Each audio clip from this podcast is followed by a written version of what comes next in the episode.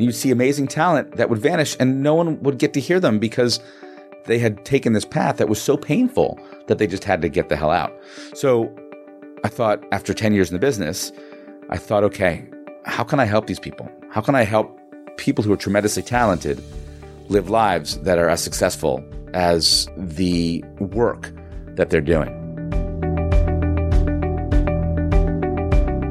So today's guest, Dan Lerner, is a longtime friend of mine, actually, who is a professor at NYU who co-teaches with a friend of his the largest elective class at NYU. It's about 475 students who beg, borrow, and steal their way into this class called The Science of Happiness. And he's got a new book out now also called U Thrive. And I wanted to invite him in both to talk about some of the ideas in the book and also to deep dive into his journey because he has a really fascinating sort of personal story growing up in the home of professional musicians and going deep down that path himself, making some really major changes and eventually coming full circle to a place where he's doing his music. He's making his mark in the world. He's deeply expressing his art, but in a profoundly different way than where he started the wisdom, his depth of knowledge on research, on academic, on science, of really performing in life at the highest levels and also just thriving is extraordinary. And he's somebody who also goes outside of that and just lives. He tells a really powerful story with his life, and I want to share that with you guys today. Really excited to share Dan and his work. I'm Jonathan Fields, and this is Good Life Project. The show is sponsored by meditation app 10% Happier. So the app, it comes with courses that they teach you how to stress better, deal with difficult emotions, and build healthier habits. I love that the material is entertaining and relatable. The host, New York Times bestselling author Dan Harris, he's funny, he's real, he's vulnerable, and he's teamed up with some of the world's best meditation teachers to show you how meditation helps kind of smooth out some of life's wrinkles using cutting edge science and hard won experience to demonstrate the tangible benefits that meditation can have. And listeners of Good Life Project get 40% off. Just go to 10%.com slash goodlife. That's 10% all spelled out, T-E-N-P-E-R-C-E-N-T dot com slash goodlife. And if you aren't ready to meditate just yet, but are curious how smart, ambitious people use meditation and benefit from it, well, then check out the 10% Happier podcast. Either way, you can find it all at 10%.com slash goodlife. What does your t-shirt say? It says Mr. Wright with a W. Uh, Yeah. is that in honor of uh, the book or somebody just bought you that? You know what? I got to say, I bought it to inspire me early on in the process. Did it? It inspired me to wear t-shirts. I actually saw a picture of um, right when I was in the throes of my Hamilton obsession. Mm-hmm. I saw a picture of Lin-Manuel Miranda wearing one from years ago, and I was like, I'm getting that t-shirt. so I did. I bought one, and I was like, "That's this is it." So every once in a while, You gotta on put it on on. Um, comes. I always wanted to vote for Pedro t-shirt. Yeah, right. Some like the block letter T-shirts that are still classic in our yeah. yeah. There's the vote for Pedro T-shirt. There's and of course there's the John Belushi T-shirt that just has college Yeah. on it, which is fun. You know, It's like each one of those will age you for like a certain. It's like okay, every so, decade has. so you're that old. That's right. like, yeah. Why? Yes, I am. All right, so we're hanging out, and I was trying to remember. So for those who don't know, which is all of you, Dan and I, Oh, oh, this is this thing. Yes. Is this thing on? yes, Okay. have no, and you may have heard Dan uh, sort of cycle through. There was a while we were testing out these uh, roundtable episodes, and he would chime in here and there. But we go back a long time, and we have had monthly breakfasts for years and years now, and sort of seen each other through a lot of different moments in life and career. And but it's always kind of fun to sit down with somebody who I've known for a long time and go back in time a little bit and ask the questions that you normally never ask of somebody, you know, in just in sort of like normal conversation. So I know bits and pieces, but I want to fill in the gaps a little bit for me, but also for those listening. So as we sit here right now, professor, expert in positive psychology, excellence, teaching, you know, the most popular elective class at NYU undergrad with something like what, 4 million people in the room at any Four given time. Four point five. It's a big room. It's got to be a big ham. really, really big. But you have a really interesting upbringing. So you're in Pittsburgh. hmm Yeah. born and raised in Pittsburgh, a city that I still adore. Pittsburgh, what's up? I love that town. But I, and I was there until I left for college. It, it was a really interesting. I think it was interesting. Well, it was it was a lovely way to grow up. Lovely Yeah. place. My parents were both musicians. Right. Tell me what it's like to actually be growing up because they weren't quote just musicians. Your parents were were professionals. I mean, you grew up in a household where it was immersive in in music, in the business, the study, the exploration, the culture. Well, my father was a flute player in the Pittsburgh Symphony for 45 years, second flute. And so I grew up hearing music all the time. Right. Every Friday I would go and fall asleep at, the symphony, but uh, there was always someone practicing, a student there, my dad practicing, someone playing. And if it wasn't someone playing, it was the radio on, listening to symphonies, listening to classical music, records, so on and so forth. So when I was, gosh, I couldn't have been more than four. I still remember my father charging into my room. It was still dark out. I remember that. I got up really early and saying, What the hell? and stopping and realizing there I was on the floor of my room uh, with my little plastic Fisher Price record player. And he said, Is that Bach? I said, Yeah, it's, it's the Brandenburg Concerto, number four. And he goes, Oh, okay, okay. Just turn it down a little bit, sweetheart. you know? So music was always happening literally all times of day and night. And my mother, when I was young, she was getting her graduate degree in performance at Carnegie Mellon in voice.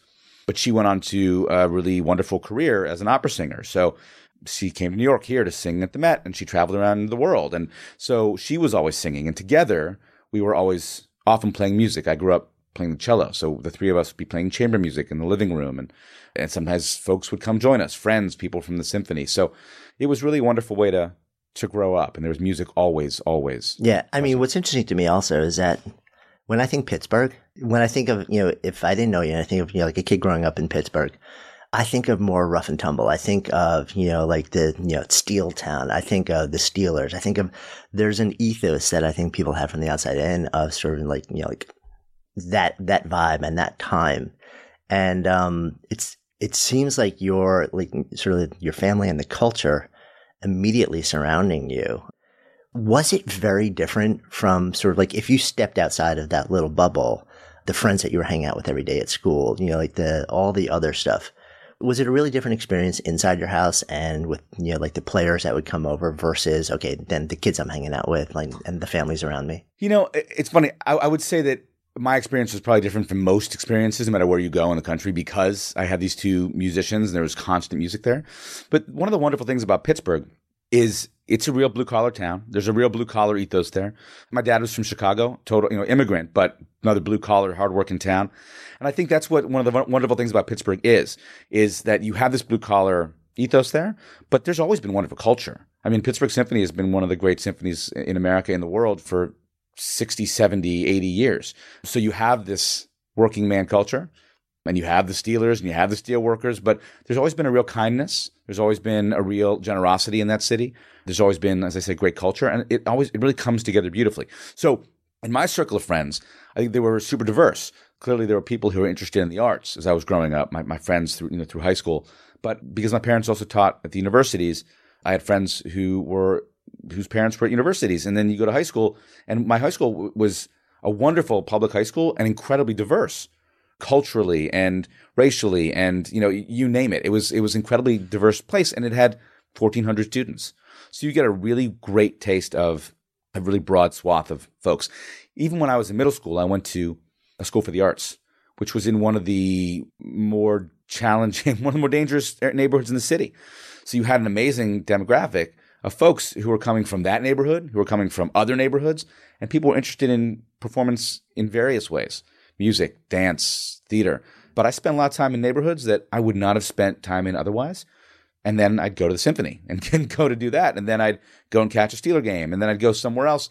So it's a wonderfully diverse place. And I'd like to think, I think in part because my immigrant background, that my parents always celebrated that kind of diversity, really welcomed it and encouraged it. So I was fortunate to have those experiences, all those experiences growing up. so what were when you were thinking about uh, performance early on what was it what were you actually doing personally, I, I- so I grew up playing the piano until I was about eight, and then I picked up the cello. Or my father put the cello in my hands, rather, and I played that for ten years. And so, uh, the challenge for me is that I, I have trouble sitting still, which is um, a challenge if you're trying to play the cello. so I did my best to sit there, but it was really challenging to put the hours in that one needs to put in if they're going to go that route. And yet, my freshman year in college, I went to Kenyon College, which I totally loved. My freshman year, I called my dad towards the end of the year and said, I think I may want to do this for a living. I, would like to maybe pursue the, the cello for career. And he was thrilled. Right? My dad is, this is exactly what he'd always wanted for me, as uh, many parents would. Like, this is what made me happy. It's what made him happy, right? To be a musician. So clearly I'd be happy too. And he said, great. You know, he was so happy to say, we'll do for you what my parents did for me, which is you come home and we'll support you for a year and you practice every day in your room from nine to five, taking a lunch break. And at the end of the year, you go and audition for conservatories and music schools. And that's the path. And I thought, wow, that sounds awful. Sitting alone in a room. Here I'm at college, which I loved, writing for the paper, I have a radio show, I'm playing sports. I have amazing friends, wonderful experiences, and there uh, are girls at college and beer. Let's let's prioritize. And I knew that those things were not in my room at home, and there's no way I was leaving. So I immediately thought, you know, I love music very, very much. Not enough to throw everything else uh, to the side that I'm loving in school. So I need to figure out a different path to explore this passion. So was that the end of cello? I kept playing through college. I kept playing through college and played in the symphony and I started a chamber music organization and we played concerts and played a lot, which was really fun. But did the thought scroll through your head at any point? Well, but that may be the path of my parents, but I could get there a different way.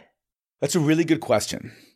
And I think having seen so many musicians, clearly my, my, parents and knowing their path, knowing how passionate they were about specifically performance, and then seeing the students that they had, and seeing the friends who was making it, who didn't make it. When I say make it, I mean professionally. There were lots of people who would play, but were clearly not destined for professional careers.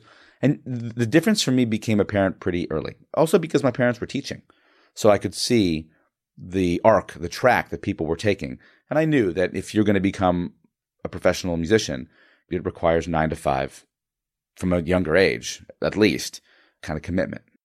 Okay, so how does that square with, we're going to jump around a little bit, with the research that, that you and I both have sort of stumbled into, you in a much more deliberate way and gone much deeper than I, you know, that I think a lot of the world really sort of, uh, first heard about through Malcolm Gladwell and then went a little bit deeper and found K. Anders Ericsson, you know, on greatness, where when he actually went and he found these like musicians who had made it to the top of the top of the top and he deconstructed their practice patterns that it generally never came out to more than four or five hours a day in bouts of, you know, like an hour and a half or so.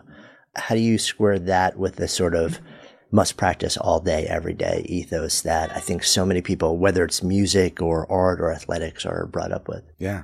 You know, that's a great point. And, and I just say that for Ericsson, if I recall correctly, our cognitive capacity to grow from deliberate practice, which is a very, very intense practice, a very rigorous and specific way of practicing, cognitive capacity caps at about four to five hours. You can keep practicing for another 15 hours if you want to.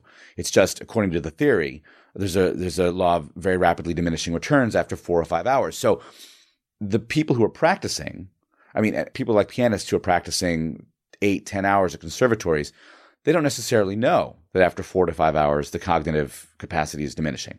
They just know that the tradition demands that they practice all day long. It's almost like, and I'm not compare too closely, but it's like doctors who are trained to stay up for three days in a row and diagnose. Like we know very clearly that that kind of sleep deprivation severely hampers their ability to be effective and be safe. But tradition says they should still do it. You know, I know that that practice is kind of being minimized in certain places. So when I think about Ericsson, yeah, four to five hours max is where you can really do deliberate practice. You're setting small goals. You're getting feedback. You're you're you're, you're focused on details rather than entire pieces. Let's say when you're practicing one bar at a time just your tones rather than the speed of your fingering or vice versa. We didn't know. We just thought that the more you practice, the better you are. Yeah. yeah. Do you think that's changed at all? Or do you think there's still, the culture is still so much, you got to go 10, 12 hours a day if you want to be best of the best of the best? Or do you think any of the sort of emerging research is, is advising the earlier sort of academic slash institutional experience?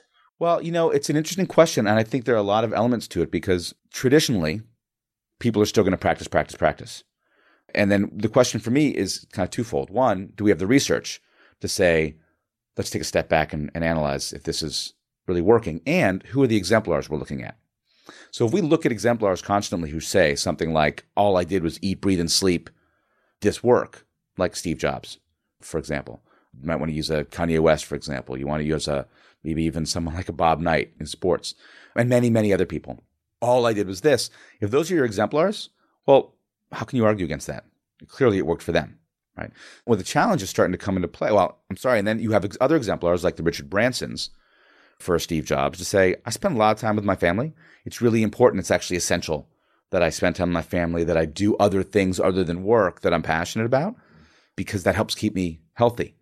I think we can look at other folks in that realm as well. Ellen DeGeneres, for example, right, who clearly has invested in her relationships and has invested in things that are healthy for her, happy for her, as well as developing her career and her expertise. So when we look at the exemplars, we can find them on both sides. And as we shine a spotlight on people who are living healthier lives and being that successful, we have people to look toward. Right? From the research perspective, for me, one of the biggest area of research has been into the field of passion. Mm. So, Bob Vallerand at the University of Montreal looked has looked at passion as a study, as a scientific study for the last 30 plus years. And he's really found that there are two very distinctive paths that one can follow when they follow their passion. To simplify it, one, which is called obsessive passion, is the kind of passion where you do practice 10 to 12 hours a day. When someone, if you're listening and you're at a conservatory right now and someone knocks on your door and asks you to go get a bite to eat and you say no, you never say yes, you never leave your practice room, that might be a sign that it's an obsessive passion, a passion that you pursue for reasons other than something that you love. You do it for because your parents want you to do it, for the money, for the status, for the fame, whatever it might be, for the applause. But harmonious passions are those passions which we pursue because we love the very nature of what we do, not because someone else wants us to. And they don't control our lives. We make time not only for friends and family, but people with harmonious passions tend to have more than one of them. So they're harmoniously passionate about, let's say, cello, and let's say they do practice ample hours every day. But when they walk away from the cello to go read a book or cook or garden or any other hobby or rock climb, whatever it is, rock climb, they don't feel guilty for leaving it. And I think that kind of research, that emerging research, is showing us very distinctively these two paths are available to us and we can choose which to be on. And by the way, the bottom line for Vallerand, for almost every study he's looked at, is that obsessive or harmonious, both sides reach equal levels of excellence. Yeah, right? but at what cost? Exactly. Yeah. That's the question at what cost? Good Life Project is supported by HubSpot. Complex enterprise software, it shouldn't get in the way of launching your next campaign. That is why HubSpot built the new Marketing Hub Enterprise. So say goodbye to countless hours of software management. Their platform offers the power and flexibility that scaling companies need to succeed with the ease of use that you expect. So you match every customer interaction to revenue, use AI to test and optimize, and create create more personalized experiences. Plus, you can integrate HubSpot with hundreds of other tools and apps. So stop managing your outdated and overly complex software and start creating remarkable customer experiences. Learn more about the new features in Marketing Hub Enterprise at hubspot.com slash Wondery. That's hubspot.com slash Wondery. Good Life Project is supported by Signature Hardware. So if you're looking for the perfect item to take your kitchen or bathroom or house up a notch, head over to signaturehardware.com slash goodlife. They offer an incredibly wide variety of pieces for every room in your house with more than 20 years experience supplying vanities, sinks, tubs, hardware, plus all the classics, latest styles, and they're in sync with all the trending colors and design touches. And they also have amazing customer service to help guide you through the process so you'll never feel lost embarrassed or intimidated. Gotta love a company that really stands behind what they offer. Stephanie and I actually picked out a collection of eight furnishings that we love. They're unique and are 100% our style, so maybe you'll like them too. And you can see for yourself at signaturehardware.com slash goodlife. You'll be amazed at the variety and the quality. So visit signaturehardware.com slash goodlife to find your style today. That's signaturehardware.com slash goodlife. Or just click the link in the show notes now. Real life isn't always perfect, but with Signature Hardware, it is beautiful. I had a recent conversation with Adam Alter, who also teaches down at NYU, and he's been studying behavioral addictions. And he brought up this same, you know, like harmonious and obsessive passion. And, and he was kind of referencing the obsessive passion as, and its relationship to behavioral addiction in that it's something that sometimes you hit a point where you feel like you can't stop. And the distinction being that, you know, like there's a real negative effect in your life of doing this thing, whereas more on the harmonious side, it's like, no, it's, it tends to be all positive. That's it. No. That's it. Obsessive, you know, you have higher levels of negative emotions. Obsessive, you feel greater guilt. You feel less self confident. You feel a whole host of things that you don't want around something that is you hopefully began as something you really loved. And that's what's sad. Yeah. You know, it's interesting to me also because I'm thinking about certain fields where you do have this people trying to be fantastic at a particular craft or skill or, or, or place or space. When I think about writers, which is, you know, a world that I know, most writers that I know are actually really aware of the fact that after, you know, like three, four hours, you're cooked and they'll step away. And, and if you look in the literature, there's a lot of writers who write about writing and write about the writers' lives almost always write about all of the life that happens around the writing and how much time they spend not writing. um, but it seems to be kind of a unique thing because most other fields, you know, people write about how much time they spend in the activity. And there's something about writers. And I wonder sometimes whether it's that a lot of those people actually don't necessarily come from sort of like an institutional path that's been proscribed and mentored and taught. Some do, some come out of you like great writers programs, but a lot actually kind of develop this thing in a much more independent way. And it's a, a much more solitary life. And I wonder if that informs this sort of awakening to the fact that, you know, like, dude, half a day and I'm cooked. And I know this about me as a writer. You know, like I, I'll write in a couple of short bursts and come a certain time of day, I'm just, I can put pen to paper or, you know, like fingers to keyboard, but there's nothing intelligent coming out. Plus the fact that it's the type of thing where no matter how good you are at the craft, and I wonder if this applies to other fields, no matter how good I am at the craft of writing, if I haven't lived, the only thing that I can draw upon to write is whatever I conjure up in like the mysterious, like dark, bizarre caverns of my head. And I think some people are really good at that. I've never been really good at that. Maybe it's just a skill. So I feel like I need to, I need to spend a lot of time not writing in order to have something to write about. And I wonder if, if that's different across different domains of expertise. It's a great question. I would wonder if we expanded it, I would wonder about creatives because I've heard similar ideas from artists, visual artists and photographers who will say, I just got to get out of here for a couple of months. You know, there's, there are a couple, I'm, I'm not recalling their names who will say, you know, once a year, I take a month, I go somewhere where I don't have a camera. I don't have anything. I don't think about it. I just be. And I come back and I'm like, bam, things have sprung to me. You know, one of the reasons I imagine why we, so many artists live lives that we're interested in is because they're so committed to just experiencing things, life. They have more hours to be able to do that too, mm-hmm. as opposed to a scientific pursuit where there's certainly creativity involved, but you know what the next step is. You know, if I take this next step, take this next step, run this study, run this experiment, they know where that path will take them. Creatives don't necessarily know where the path is going to take them. Yeah. They feel more comfortable. I would certainly be curious, as with you, what about folks? Albert Einstein took time to play the violin. Yeah, Richard Feynman. I mean, right. legendary. Like he's painting. Yeah. And yeah. That's it. Ellen Langer, right? Ellen Langer. Yeah. That's right. So are they cultivating? It's almost like, I don't want to say that they were experiencing harmonious passion necessarily, but having other experience in their life allows them to think differently than other scientists. And that might be key to doing something that's really interesting, which is yeah. the ability to step away and not be in lockstep with everybody else. I wonder whether a lot of it has to do with the why behind the work. Mm-hmm. You know, so it's easier. My, my sense is that, you know, you can have a mastery quest and a curiosity quest, and sort of like parallel tracking. And the drivers are very different. If you like your, if your core drivers, there's a quest, there's a burning question that I'm really, I got to answer. You're going to work differently than if there is a skill or a craft that I want to develop a level of mastery over. Mm. I think the process is different and the why, the driver, the motivation of like why you're doing it and what you're trying to actually attain and the expectations attached with that change. Right. I don't know. What do you think of that? You spend so much more time in th- these worlds than I have. Yeah. So the line that I use with my students every semester, and I always preface it by saying, this is the cheesiest thing I'm going to say to you all semester long. And it is, I hope, is you are all beautiful little snowflakes, at which they all moan, understandably.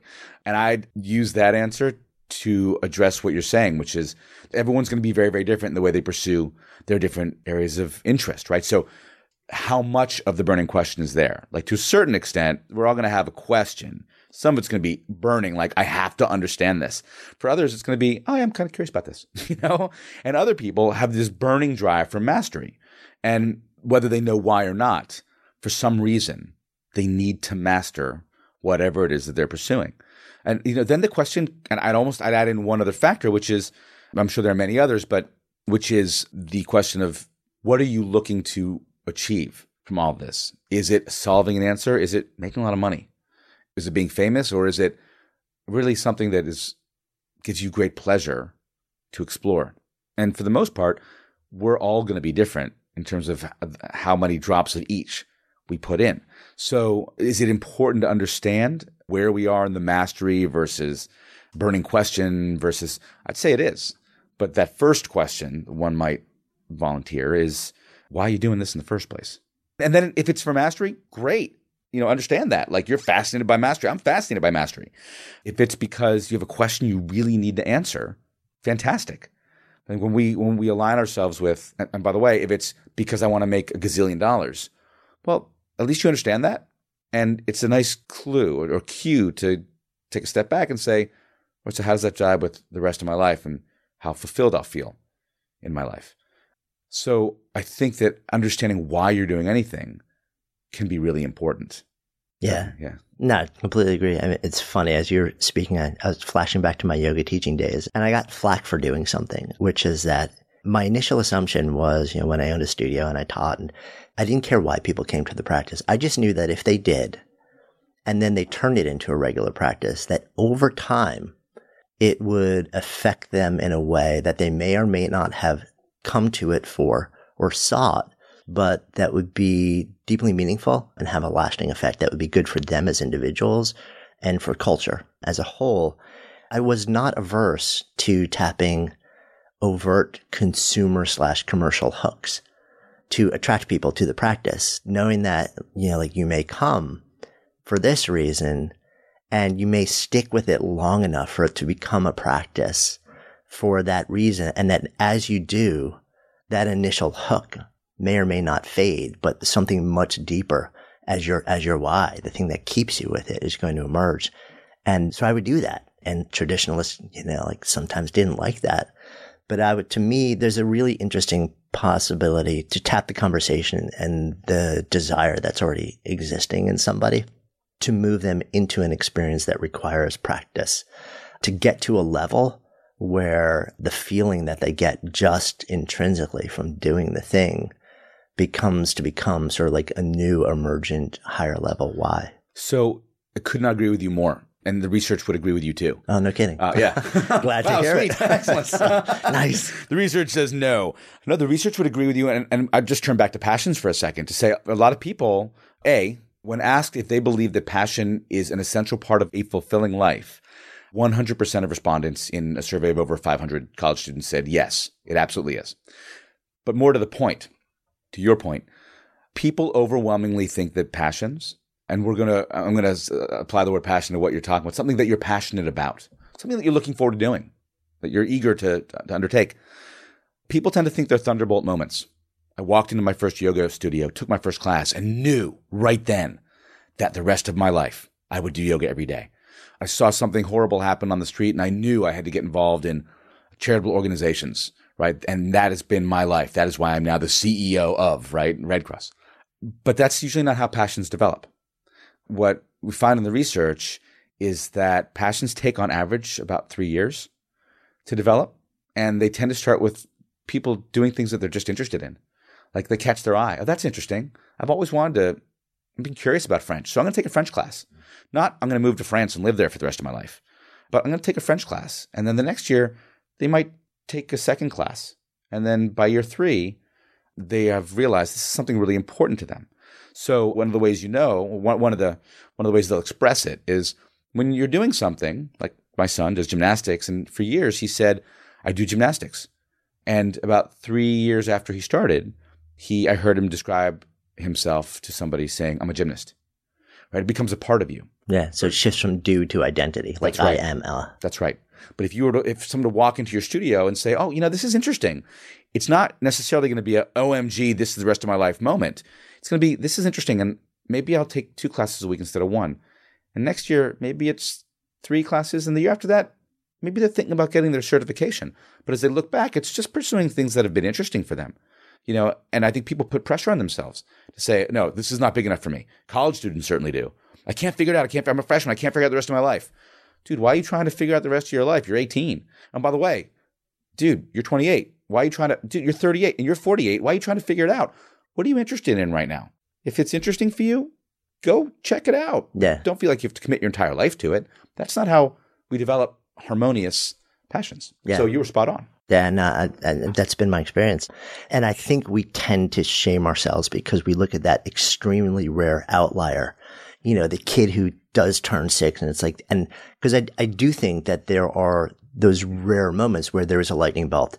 Someone's like, Absolutely. boom, I know at the age of like six that I want to be a veterinarian. Like I want to devote my life to animals or whatever it may be. And we see those people, the news, like the media loves to tell the stories of those people Sure. because they are such extreme outliers. Yeah. And then we hold them up as the aspiration because, and we think, well, this is how it happens. And if I haven't had that experience, it can't be this for me rather than saying, wow, that's so awesome for that person. You know, and they are the extreme outlier. It rarely ever happens that way. And let me honor more sort of an experimental path of just following my interest to where it leads. You know, I always say Mark Zuckerberg and Taylor Swift, they ruin your life.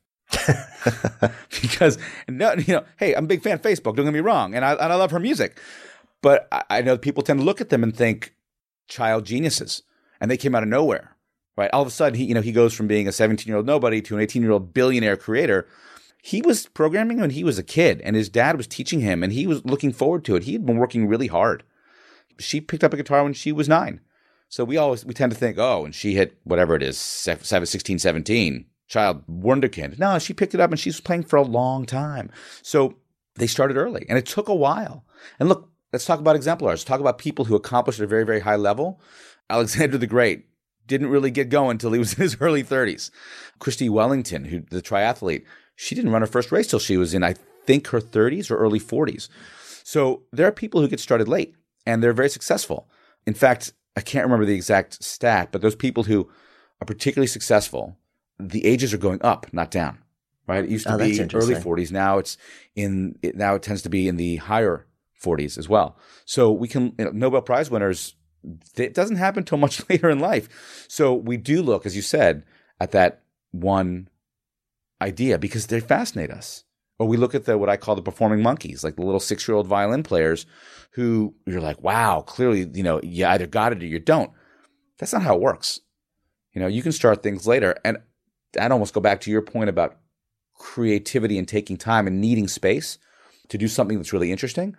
Doing things that are really interesting take time in life. There's no shortcut. Yeah, and and I think even if you have an early interest, you know, my experience has been that for most people, passion follows proficiency. Because we all, with again, with the exception of that rare sort of freakish outlier, we all suck at everything when we start. Like on day one, Yeah.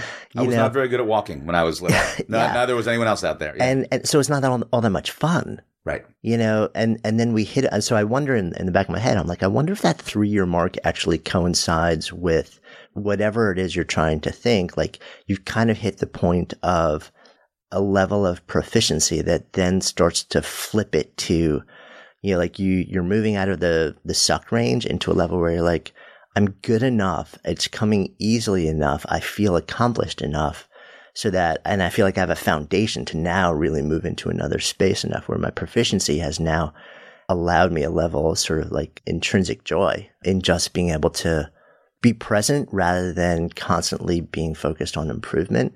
Right. That starts to add to a joy where you're like, ah, ah, yeah. Yeah. This is doing something to me. I, I wonder if that's part of it.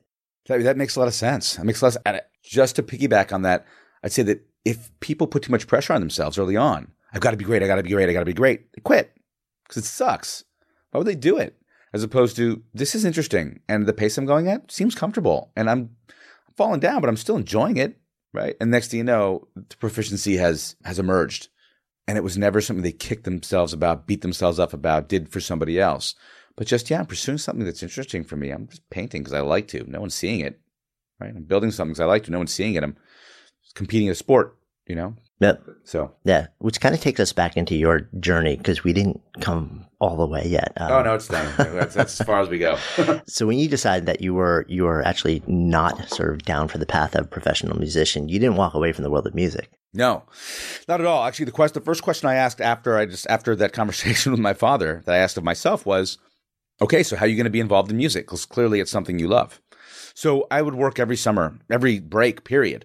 So every summer I spent working in, in the music business in some capacity. I would stage manage. I worked at the Newport Music Festival for a bunch of summers. Uh, just to stage manage, I worked out at the Santa Fe Opera doing fundraising and other tasks that allowed me to get some insight as, into what else is going on in music. And one summer, the summer I was at Santa Fe, after my sophomore year, I ran into, I met a bunch of different agents, talent agents. And I thought, wait a second. So your job is to find really talented young people and help them develop their lives and careers. That sounds amazing. Right? Partially because I'd grown up with, with parents and who were musicians, and I knew how important it was to have people help on that side of the business. But also, I had such a love for music that you know the ability to to help people live their life in music was it was an impossibly perfect fit. So I went into that business directly after college. I packed up my car and drove to Pittsburgh, dropped my stuff off. Next day, came to New York, and I had a job waiting for me at Columbia Artists Management, which was at that point the largest talent agency in the world that represented classical musicians. And I could not have been happier. Was working, you know, 100 hour weeks, but I, I was working with these amazing performers. And I, all I was doing, my job was to, as far as I saw it, was to help them create their art without any distraction and help them get in front of the right audiences and help them develop their talents. And that was an amazing blessing. Now, my bosses might have thought differently. They might have thought, no, your job is to get them as many engagements possible to make a lot of money. But that's not how I saw it. I saw it as helping them create their life. And that was a real pleasure. Yeah. W- what else did you see though? Because that's it's an interesting world. Yeah. Well, you know, it's funny as you and I have discussed. I grew up watching my parents and thinking, well, when you're, when you're successful, you're going to be happy, right? My parents were successful doing what they were doing. They were happy people. We had a happy home. Fantastic. And I got here and I figured if, if I can help people be successful, then they're going to be happy too. What a great win-win, win-win-win, right? But as you said, I, I got a bit of a brutal surprise when I showed up because I saw some people were living the life very much like my parents. They were very successful on stage and they were very successful off stage. They had families who loved them. They had, in some cases, spiritual practices. They had hobbies. They had things they did. They were living their life. And music was a part of it. And that was wonderful. But I also saw another side.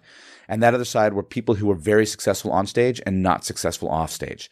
And that was eye opening and very sad to see people who would call me at two in the morning crying from somewhere in Europe saying, I haven't seen my family in, in too long, or I don't have any family or friends, or, you know, I don't have anything else in my life. And those same people would call later on that day during business hours and say, I need more work. Right. And you're thinking, wow, this is a really challenging thing. You know, I felt for these people. Not to mention, those people would burn out. And you'd see amazing talent that would vanish, and no one would get to hear them because they had taken this path that was so painful that they just had to get the hell out. So I thought after 10 years in the business, I thought, okay, how can I help these people? How can I help people who are tremendously talented live lives that are as successful as the work that they're doing. And that's why I left the business and went back to school. Yeah. Good Life Project is supported by BetterHelp. So many of us are going through a lot right now and could really use someone to talk to. And friends and family, they can be great. But talking with someone who is truly qualified to help you feel better can be a real game changer. And BetterHelp can do just that.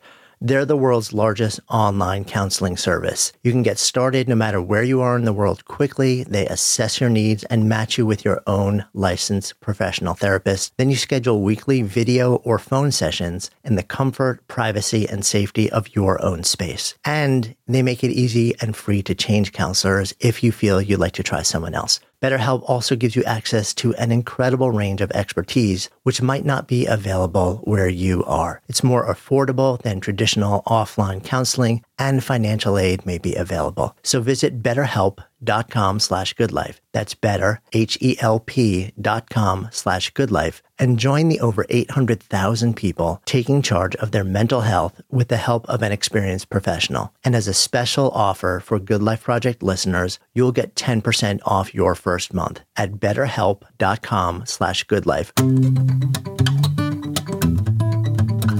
Is that the point where you went back and really started focusing on positive psychology and expertise? So first it was performance later? psychology. I I'd never heard of positive psychology before. I was just thinking when I left school, I thought, how do I help people? And so I looked into programs in psychology and psychiatry. I looked into programs in coaching. And an old family friend and former client of mine, a wonderful, wonderful man named Stephen Wadsworth, who's now head of the opera program at Juilliard, he said, I think you should talk to my cousin. I said, Great, I'd love to talk to your cousin. What does he do? Stephen said, I have no idea, but I still think you should talk to him. So I called him. His name is Nate Zinsser. Everyone calls him Doc Z. And Nate is one of the directors of what is called the Center for Enhanced Performance up at West Point Military Academy. I thought, we wait, military academy? Like, I have no idea how we're going to jibe here. And he and I had like a four hour conversation. Nate got his PhD in sports psychology. And I very quickly said, look, I am fascinated by what you do. I love sports. I've played sports. I love you know, the psychology of performing at your peak, but I, I want to take this to a broader audience. I'm curious about how this works for performers, for singers, for instrumentalists, for lawyers, for doctors. Like, I want to know how it works for everyone who wants to perform. And Nate was amazing. He said, you know what? Come on up here. I'll put something together for you. Let's, let's make this happen. So I've been really blessed with amazing mentors throughout my life in music and then uh, in performance psych. And I went up there and the books and the readings that I were, that I was discussing with, with him were like opening a new universe. How do you perform at your very best psychologically? And two of the books that were on that syllabus that he created introduced me to positive psychology. One was Flow, the book, uh, the the you know, Csikszentmihalyi exactly, and the other one was Learned Optimism by Martin Seligman. And I thought, wait a second. So there is a way to both perform at your best and there's a place for well-being or fulfillment or happiness along that path. That's what I want to know about. So I followed the Seligman sent to to University of Pennsylvania, uh, where he was where, where there is a class, there's a master's program in applied positive psychology. I thought, okay, I've been learning about performance psych. This is positive psych. How do they come together? I was fortunate enough to, to be accepted into the program, and and that was really my focus: is how do you achieve excellence, but also incorporate well being on the path. Yeah. Yeah. And since then, I mean, the year since then, you you made another. uh, Well, you made a handful of really interesting shifts. I know you still love music. I know you're still passionate about the, the field, the people in it, and at the same time, it's it's been really interesting to sit where I sit and see you start to dip your toe in. Like you became a student, and then you became you know like part of the faculty at Penn, assisting in students and assisting professors, and then you had this opportunity to actually start teaching at NYU. So saying, hey, what would happen if we took these same ideas? And well, rather than me, because from the outside looking in, I kind of think that I know why you went in that direction, but I've probably never asked you directly. Like, why? What What was the appeal of saying, "Hey, I can go to NYU and take undergrads and share this stuff with them"? So I kind of want to know what you think first. In hindsight, there's a thread that's run throughout my life, I think. And that thread has been helping people, uh, helping people achieve their potential.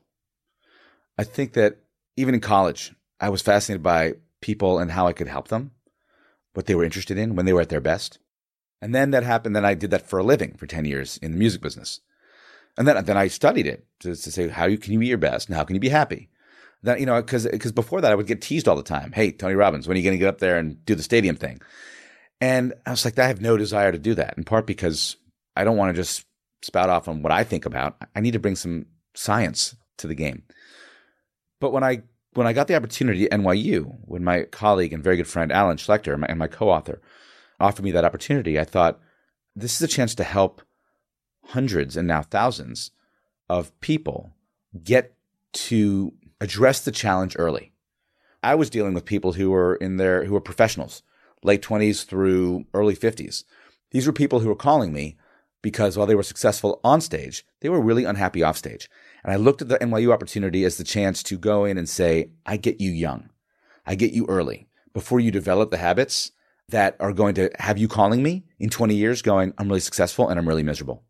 So being able to bring both positive psychologies and a touch of performance psychology to this group of incredibly bright, eager young minds was extraordinary, right? That'd be number one. And number two, I've always really been interested in how we take science and make it accessible. And it doesn't happen often enough. Now, uh, you mentioned Gladwell before. You know, he's one of the greats when it comes to making science accessible in a responsible way. It's exactly what you do so often. And I think people come to that because they, they have this, there's this wonderful science. It's hidden until someone like you or Gladwell or Dan Gilbert or Barry Schwartz, you know, any number of these people, the Heath brothers, come out and say, this is really complex stuff. I'm going to make it simple and you'll be able to use it. And for me, I knew that I had the ability to translate it. I knew that I had the ability to translate it in that format, get up in front of a class and say, let's talk about this. Let's have fun with this. And let's have you walk out of here knowing more info and being able to apply more info right away, being able to change your life so that you can develop excellence and you can do it in a healthy way. That's really what came together at NYU. Context, information, audience, and the opportunity to really help these young people be their very best and set themselves up to be their very best both that day and into the future. Yeah, that, that, that was exactly that, that's right? basically exactly what I would have said. But there's actually one other thing that I'm curious about. So to me, like watching what you've done, it's definitely the ability to intervene in people's lives before they've built the structure around decisions that lead to sustained suffering.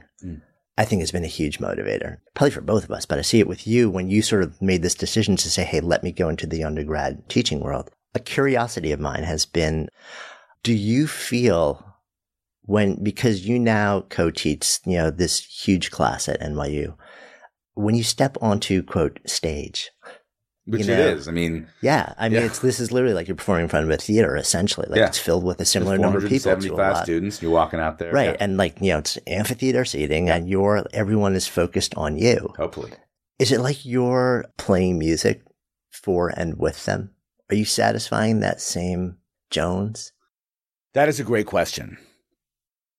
Someone asked me a few months back what my creative pursuit was in life.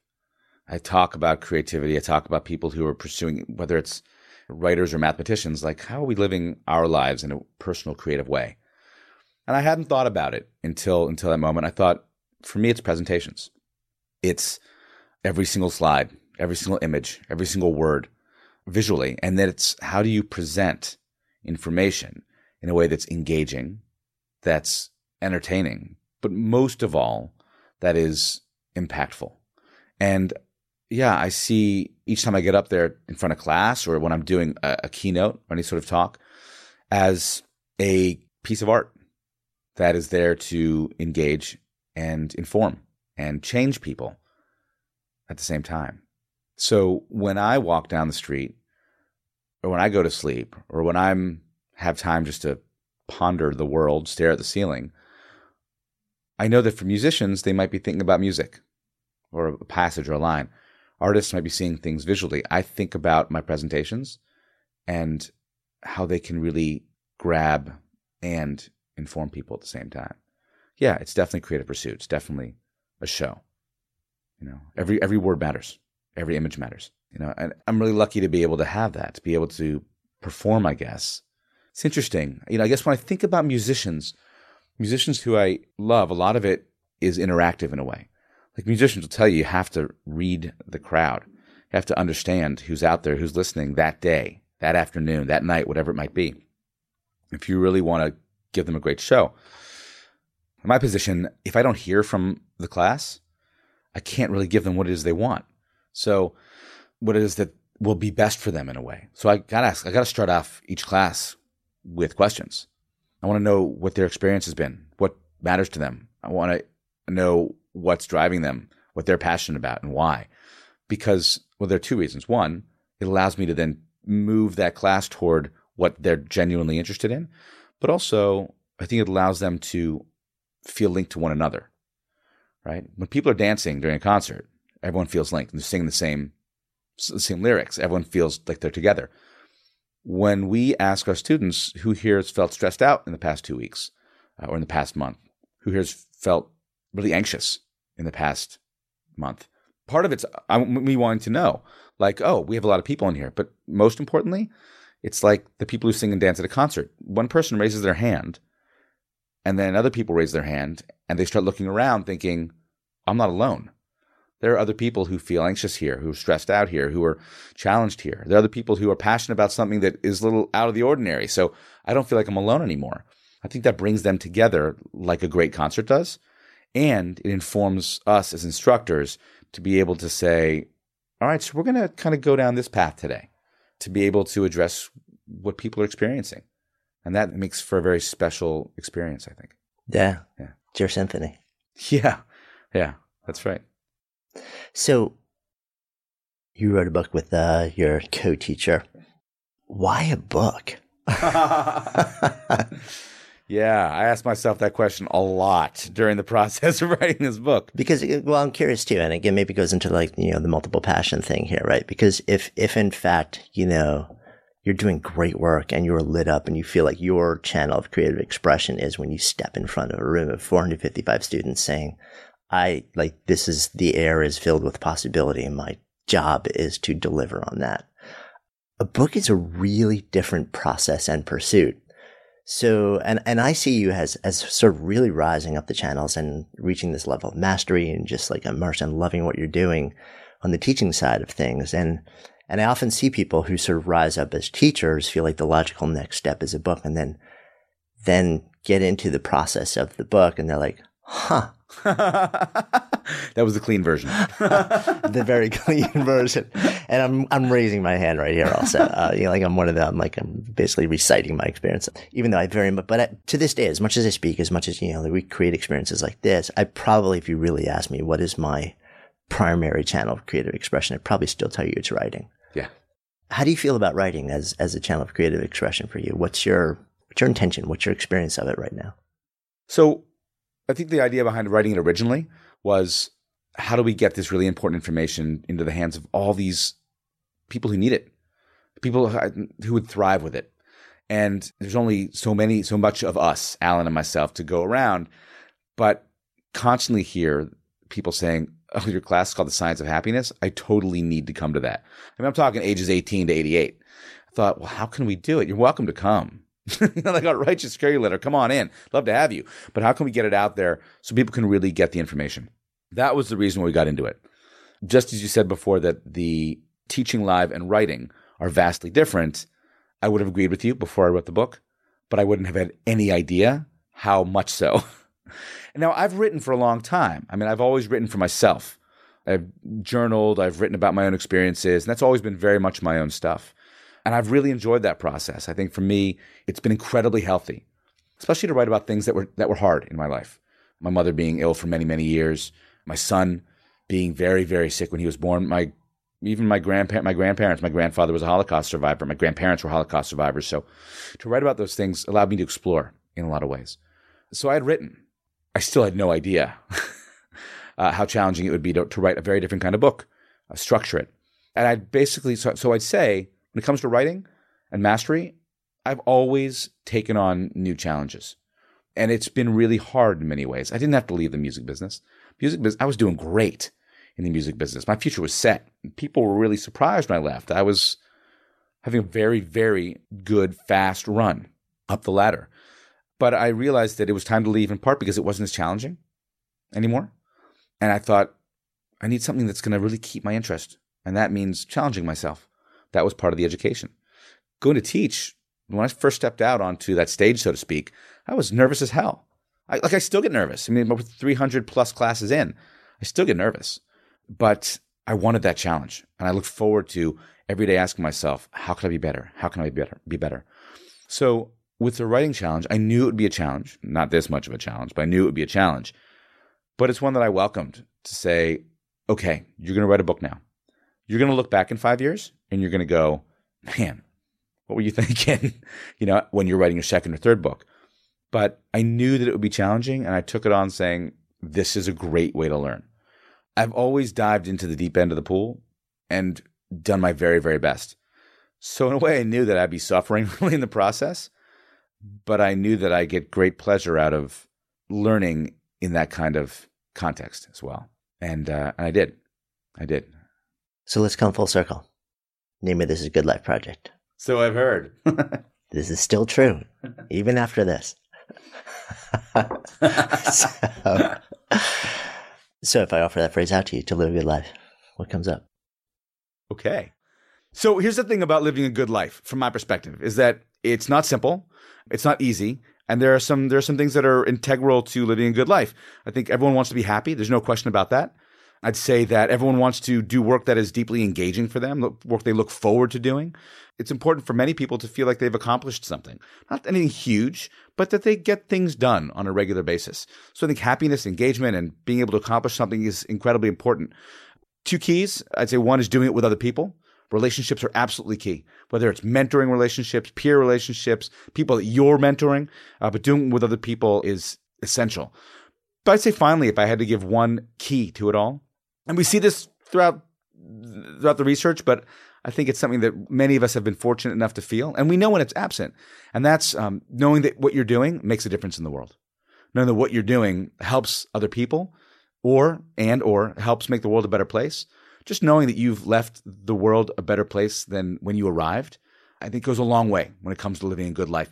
That doesn't have to mean the end of your life, although it's nice, but maybe the end of your day is a more reasonable target to think that the world's better for what I've what I've been doing.